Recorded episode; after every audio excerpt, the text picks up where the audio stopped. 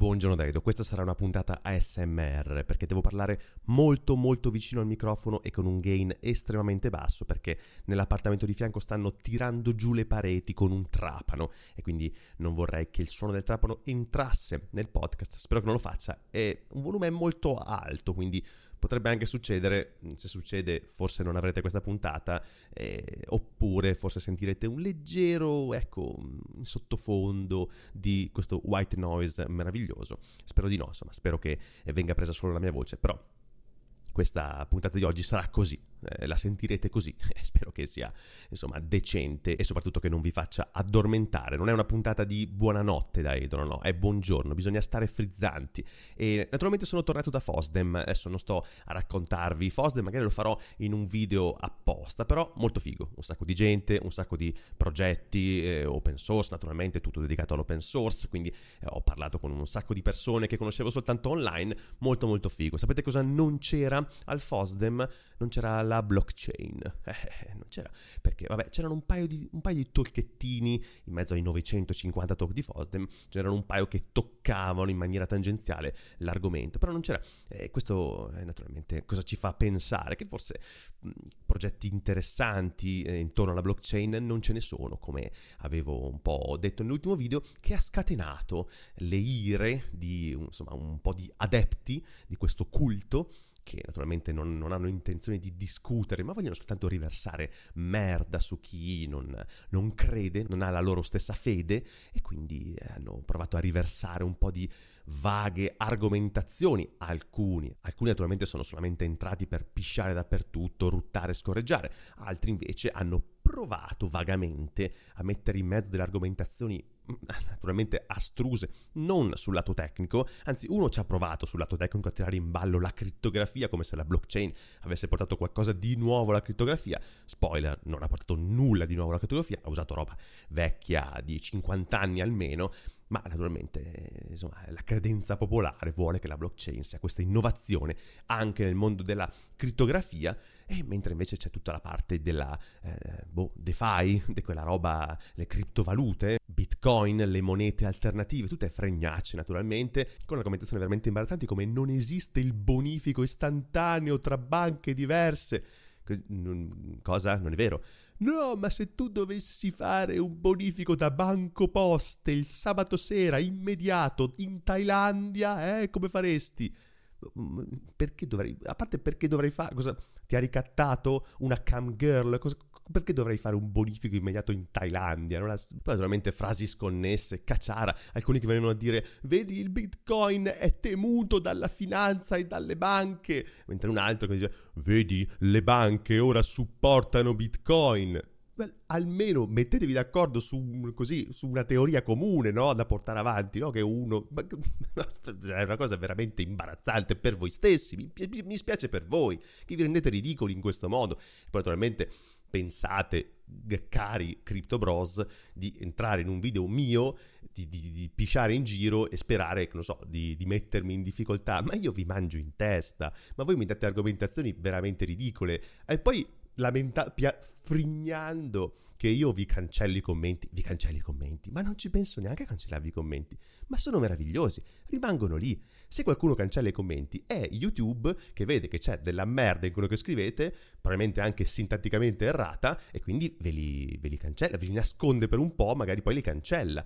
Ecco, io non ci penso minimamente, ma secondo voi, ma sono pazzo? È tutto lì. Andatevi a leggere i commenti su quel video che sono meravigliosi. Rimane lì, state tranquilli. E poi naturalmente mica mi fermo qui. Anche nella puntata di oggi tiriamo fuori un paio di news sulle blockchain sempre molto frizzanti e siccome voi avete la soglia di attenzione di un bambino di sei mesi, le metterò subito all'inizio e cercherò di farle anche brevi così potete ascoltarle subito e poi venirmi a rantolare nei commenti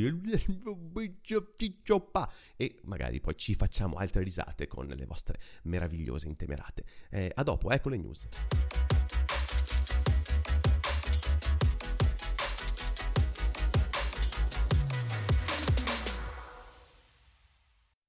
Oh, partiamo da un tema su cui i fan delle cripto sono molto sensibili, no? sul consumo energetico, perché quando gli facciamo notare che le cripto hanno un consumo energetico spaventoso, terrificante, non giustificato da quello che poi le cripto portano come valore all'umanità, eh, prima, prima, la difesa era no, guardate che in realtà portano, anche se consumano tanto, portano un sacco di valore, ma oggi questa difesa non funziona più e quindi la difesa è no, oggi le cripto consumano poco. Bene, vediamo uno studio appena pubblicato, più del 2% del totale dell'energia elettrica consumata negli Stati Uniti è eh, appunto sucata da Bitcoin. Questo è uno studio che porta avanti la Energy Information Agency, quindi EIA, che è l'agenzia eh, per eh, l'energia statunitense, che va appunto a studiare cosa sta succedendo e ha scoperto appunto che il 2% del totale è consumato da loro. Il 2% è tantissimo, pensate, il 2% è praticamente come avere uno stato aggiuntivo aggiunto appunto alla catena degli Stati, degli, degli Stati Uniti interi e questo è il consumo di soltanto i miner di Bitcoin. Bitcoin. Naturalmente l'energia è il costo principale del mining di Bitcoin e quindi molti miner, ma miner grossi,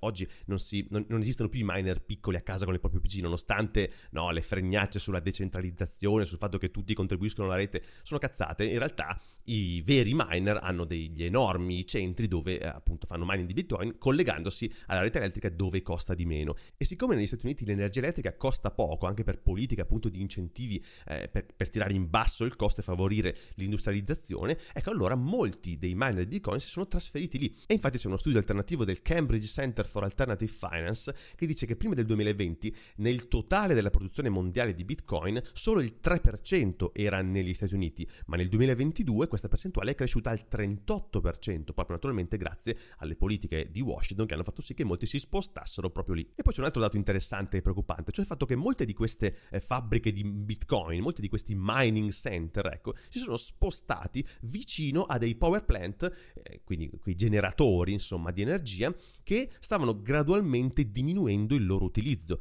perché sono eh, power plant che vanno a combustibili fossili, quindi eh, gradualmente negli anni dal 2015 stavano decrescendo ecco, la, loro, la loro produzione e andavano verso la dismissione. Poi improvvisamente dal 2021 questa produzione è salita incredibilmente, perché? Proprio perché sono arrivati i miner e si sono attaccati a questa griglia, facendo sì che questi power plant che dovevano poi andare verso la dismissione non, non vengano più fatti, rimangano attivi. Quindi c'è un intervento proprio reale anche dei miner di Bitcoin nel passaggio dai combustibili fossili alle energie rinnovabili, insomma, e non solo. Poi, tra l'altro, oltre al danno, la beffa, perché c'è un programma negli Stati Uniti che fa sì che quando ci siano dei picchi di consumo dell'elettricità in alcuni stati, ecco, eh, quando la griglia non ce la fa più a sostenere la richiesta di energia elettrica, ad alcune aziende venga chiesto di spegnere i propri impianti dietro una compensazione dello Stato per far sì che tutta la baracca regga.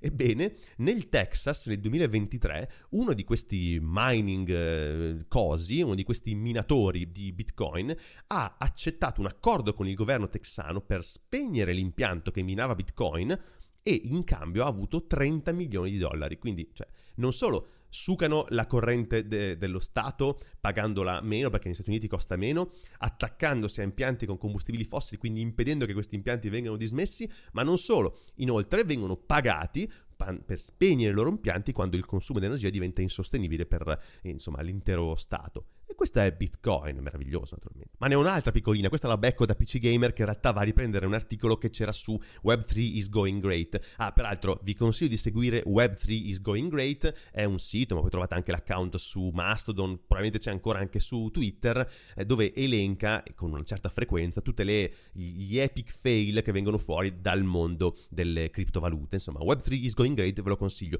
L'ultima, molto frizzantina, è una storia che consiglio di leggervi, è coperta da Cointelegraph, un poi l'ho trovata qua anche eh, su PC Gamer e insomma ve la, ve la, racconto un pochino. C'è una piattaforma online che si chiama Abracadabra Money che si occupa di prestare criptovalute ai propri utenti, è stato oggetto di un, eh, di, di un hack perché aveva un problema, un bug, insomma, e ha perso 6.49 milioni di dollari, almeno, questa, questa, è la stima più conservativa. E cosa, come, come, funziona questo abracadabra money? Beh, permette di collegare un wallet e prendere in prestito delle criptovalute. Quali criptovalute? Magic Internet Money, giuro eh, si chiama MIM, Magic Internet Money, è una stablecoin. Sapete cos'è una stablecoin? Di fatto è una cripto che mantiene il proprio valore legato a quello di una valuta reale, in questo caso del dollaro, quindi l'obiettivo della stablecoin è di mantenersi insomma in linea con il valore del dollaro, in modo da, fornire insomma un'idea di un qualcosa che possa essere davvero utilizzato online per gli scambi perché non è soggetto a quelle fluttuazioni, quella volatilità tipica di altre criptovalute come appunto Bitcoin. Ma un team di security che si chiama Certic ha scoperto che qualcuno ha mh, praticamente sfruttato una falla nel meccanismo di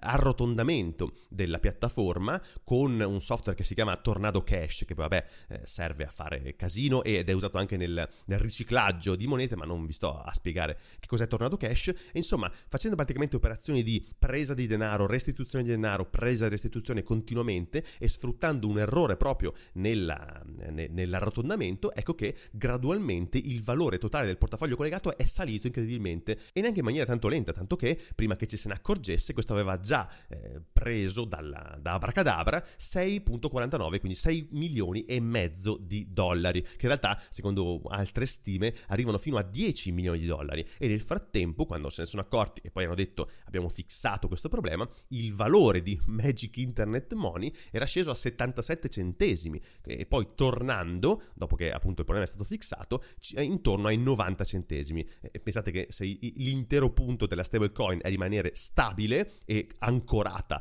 al valore del dollaro, invece qua siamo arrivati a 77 centesimi, poi siamo risaliti a 90. Quindi è ottimo lavoro per le stablecoin, ma anche per la DeFi in generale, perché il, il punto anche delle piattaforme di DeFi come Abracadabra è quello di essere eh, sicure, impenetrabili, a differenza di quei eh, maledetti del sistema tradizionale che sono hackerabili facilmente. Li hanno hackerati in un attimo, non se ne sono manco accorti, se ne sono accorti quando hanno perso 6 milioni e mezzo di dollari. Eh, yes, Web3 is going great. Ah, mi raccomando, una cosa importante, io con questo non voglio denigrare chi lavora con la blockchain. Io ho dei colleghi, degli amici ormai che lavorano eh, con aziende che fanno prodotti su blockchain, ho seguito dei talk a conferenze dove hanno spiegato insomma che cosa fanno, eh, alcuni servizi anche simpatici insomma di eh, aziende che hanno qualche cosa da dare ai propri utenti legati a dei wallet, um, a, a, dei token, insomma, in generale.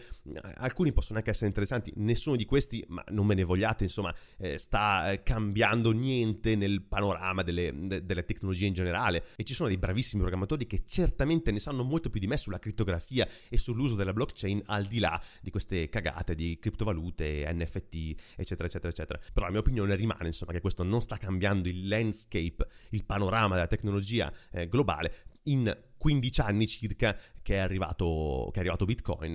E quindi insomma eh, questo è un po' l'andamento. Pensate invece a quanto in fretta soltanto l'introduzione della, degli LLM ha cambiato davvero la tecnologia e i servizi che stiamo usando. Eh, se li confrontate con la blockchain vedete che insomma è un po' impietoso ecco questo confronto allora, altre notizie in fretta. Windows introdurrà il comando sudo. Ti giuro, è incredibile. Trovo la notizia su It's Foss News.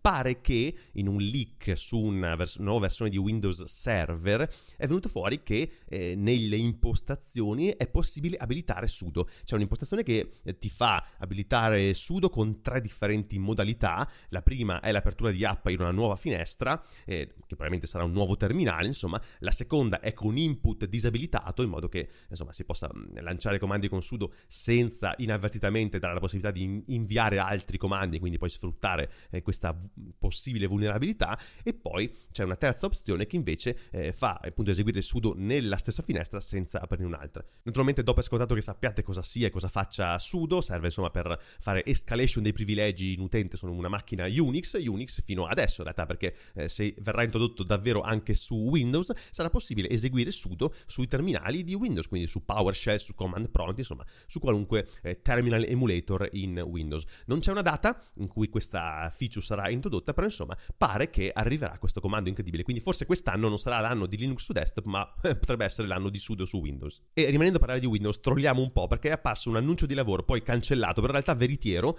eh, per le ferrovie tedesche in cui si richiedeva un system administrator eh, capace di lavorare con Windows 3.11 for workgroups. Insomma, è un sistema operativo vecchio di eh, più di 30 anni a questo punto. E questo, eh, questo sistema è usato nei treni, appunto in alcuni treni, nei vecchi IC1 e IC2, sono gli Intercity Express Train, sono treni che eh, erano praticamente sono stati costruiti dal 1989 al 1997 e quindi appunto hanno Windows 3.11 sulle macchine e li usano per governare i display che poi mostrano eh, le informazioni insomma ai capotreni eh, a, a, cui, a, chi deve guidare queste macchine. Però insomma usano Windows 3.11 e quindi Siemens Mobility cerca qualcuno che vada a gestire questi sistemi e a provvedere ad aggiornamenti, a manutenzioni eccetera. E resto in questo blocco dedicato a Windows e Linux, qui invece siamo su Windows su Linux perché parliamo di Wine, è la versione 9.0 di Wine che è stata rilasciata eh, appunto qualche giorno fa e contiene un sacco di migliorie, di patch, di insomma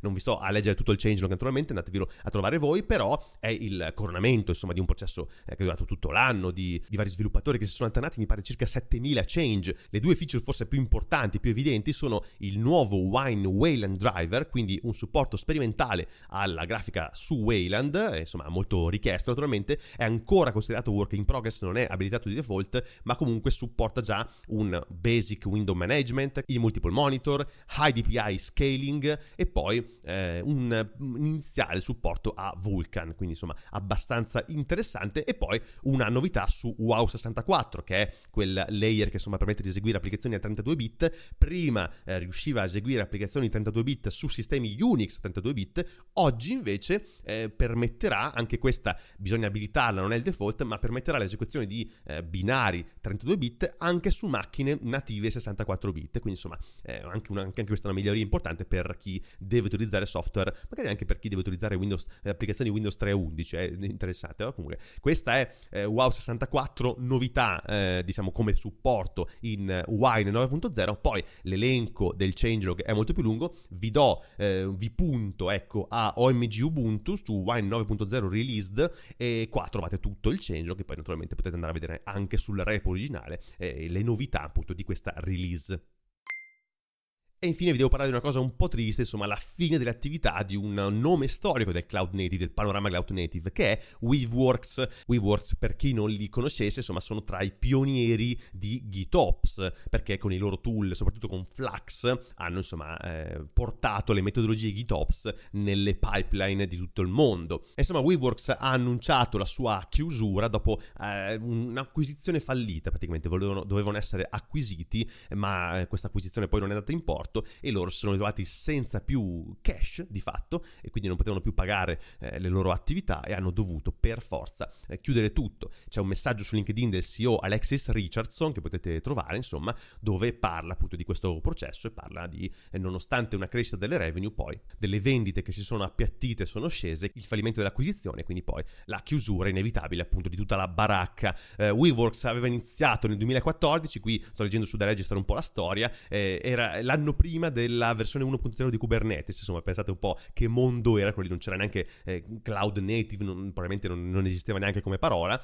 e ci lascia però Flux, un operatore per Kubernetes per fare GitOps appunto, e era stato mh, creato inizialmente per i tool interni di Weaveworks e poi però è stato donato alla Cloud Native Computer Foundation, quindi la CNCF. Nel 2019 è diventato un sandbox project, poi si è graduated nel 2022, la versione più recente 2.2 è stata stata eh, di, rilasciata come GA in dicembre 2023. Quindi insomma, comunque il lavoro di WeWorks che ha eh, diciamo portato questo paradigma GitOps eh, alla, all'uso di tutti, poi ci lascia anche un software che comunque rimane un software open source molto importante che è appunto Flux. Quindi dispiace vedere eh, che anche la, così, la competizione così serrata in questo mercato fa sì che qualcuno eh, debba chiudere e qualcuno di eh, così anche impegnato nell'open source come WeWorks e insomma eh, il CEO Richardson chiude il suo messaggio su LinkedIn dicendo che comunque sta continuando a lavorare con CNCF per far sì che Flux rimanga un progetto eh, vivo e in salute insomma per tutti e a beneficio dell'intera comunità.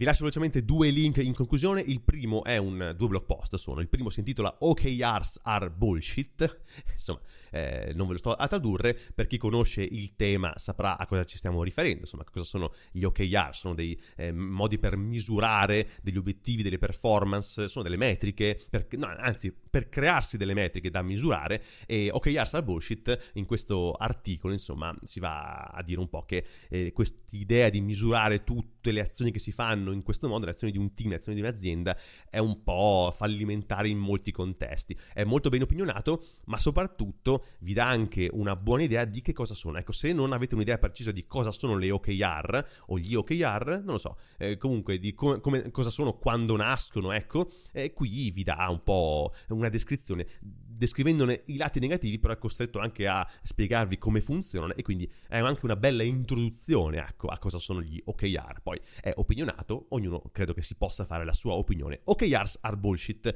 E l'altro articolo che vi lascio è Write Code for the Web. Questo è una specie di rant che inizia come rant contro Apple, poi si rivolge un pochino anche a Google, ma insomma parla di quanto sia più bello, più sano e più anche duraturo nel tempo scrivere applicazioni per la piattaforma web piuttosto che invece scriverle per mobile, che ha tutte una, delle sue logiche un pochino, anche un pochino enscittificate, eh, così lo citiamo anche qua. Write Code for the Web è un bel articolo, ve lo consiglio assolutamente, vi lascio entrambi questi link nella descrizione dell'episodio, non ve li sto a dire, tanto poi le trovate e andatevi a cliccare sopra e a leggerveli.